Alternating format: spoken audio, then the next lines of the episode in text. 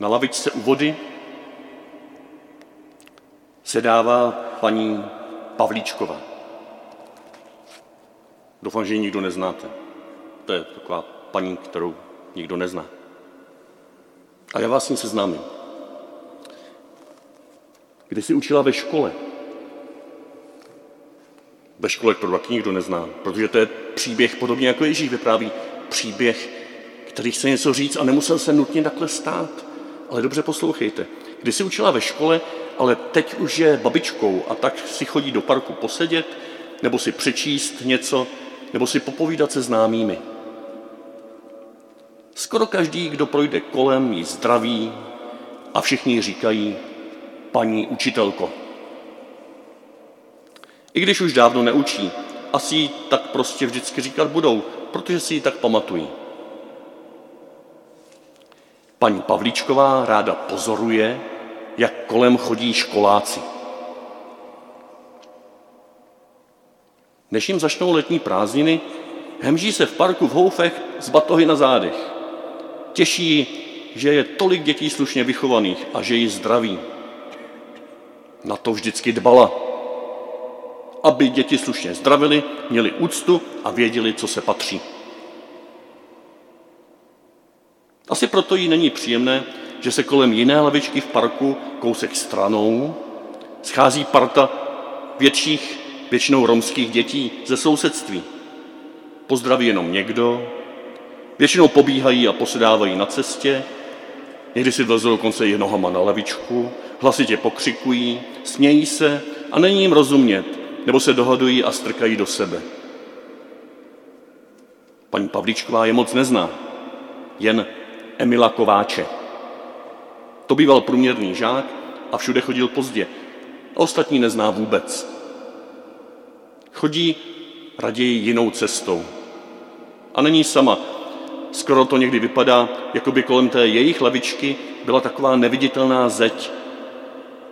Kdo jde tím směrem, uhne na druhou cestu a jde obloukem. Tak to vyhovuje oběma stranám. Jednou takhle paní Pavličková seděla na své oblíbené lavičce, už se trošku smrákalo na klíně měla otevřené malostranské povídky a teď se to seběhlo tak rychle, že ani nevěděla, kdo to byl a jak vypadal. Najednou jí zezadu kdo si skočil kolem krku, v jeho ruce se blísnul nůž, vytrhl staré paní tašku, kterou měla položenou vedle sebe a ji samotnou povolil na zem. Nejhorší ze všeho bylo to leknutí a bezmoc, když stará paní ucítila, jakou má útočník sílu. Zmohla se jen na krátký výkřik, ale to už zloděj i s taškou mizel v dálce. Kolem bylo několik lidí. Znalé ze školy, z kostela, z parku. Někteří zůstali stát jako opaření, jiní zrychlili krok, aby byli rychle pryč. Paní Pavličková chvilku bezmocně ležela na zemi a pak uslyšela, já vám pomůžu, jo? Chytněte se. Pomalu otočila hlavu proti slunci a s velikým překvapením poznala Emila Kováče a ještě jednoho jeho kámoše. Překvapilo jí to. Ale kluci dobře věděli, jaké to je, když si na vás někdo dovoluje a bylo jim paní učitelky líto. A když viděli, co se stalo, nezaváhali ani chvilku, sice ji nepozdravili, ale pomohli jí posadit se.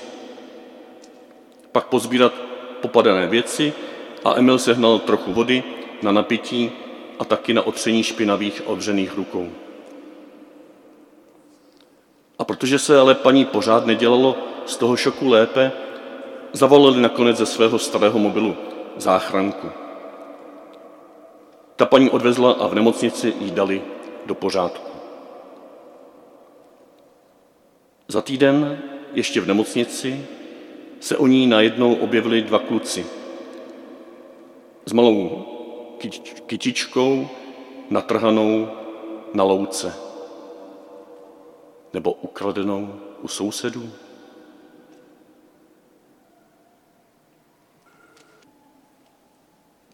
Takhle si budeme s dětmi vyprávět tento příběh znovu a znovu, až se sejdeme v sobotu druhého, kdy začíná taková série našich sobotních výprav o té první říjnové nás bude doprovázet Samaritán. A v neděli třetího potom zase tady spolu s rodinami něco hezkého prožijeme. Tak vás chci děti navnadit, kdo tady jste? Lukáš a za rukucí Peťa Vašek. Možná někdo další. Alžbětka. Ale i nás ostatní chci pozbudit, abychom si tyto příběhy převypravovali. Teď samozřejmě není důležité, že tento příběh, který jsem četl ze stránek na Evangnetu evangelických katechezí, tak je podobně jako ten Ježíšovo vymyšlen, ale pravdivý. Ne pravdivý v tom smyslu, že se to musí takto vždycky stát, ale pravdivý v tom smyslu, v jakém ho vyprávěl Ježíš. Pravdivý v tom, že nás zve, abychom se stali jeho součástí a byli jím přetvořeni.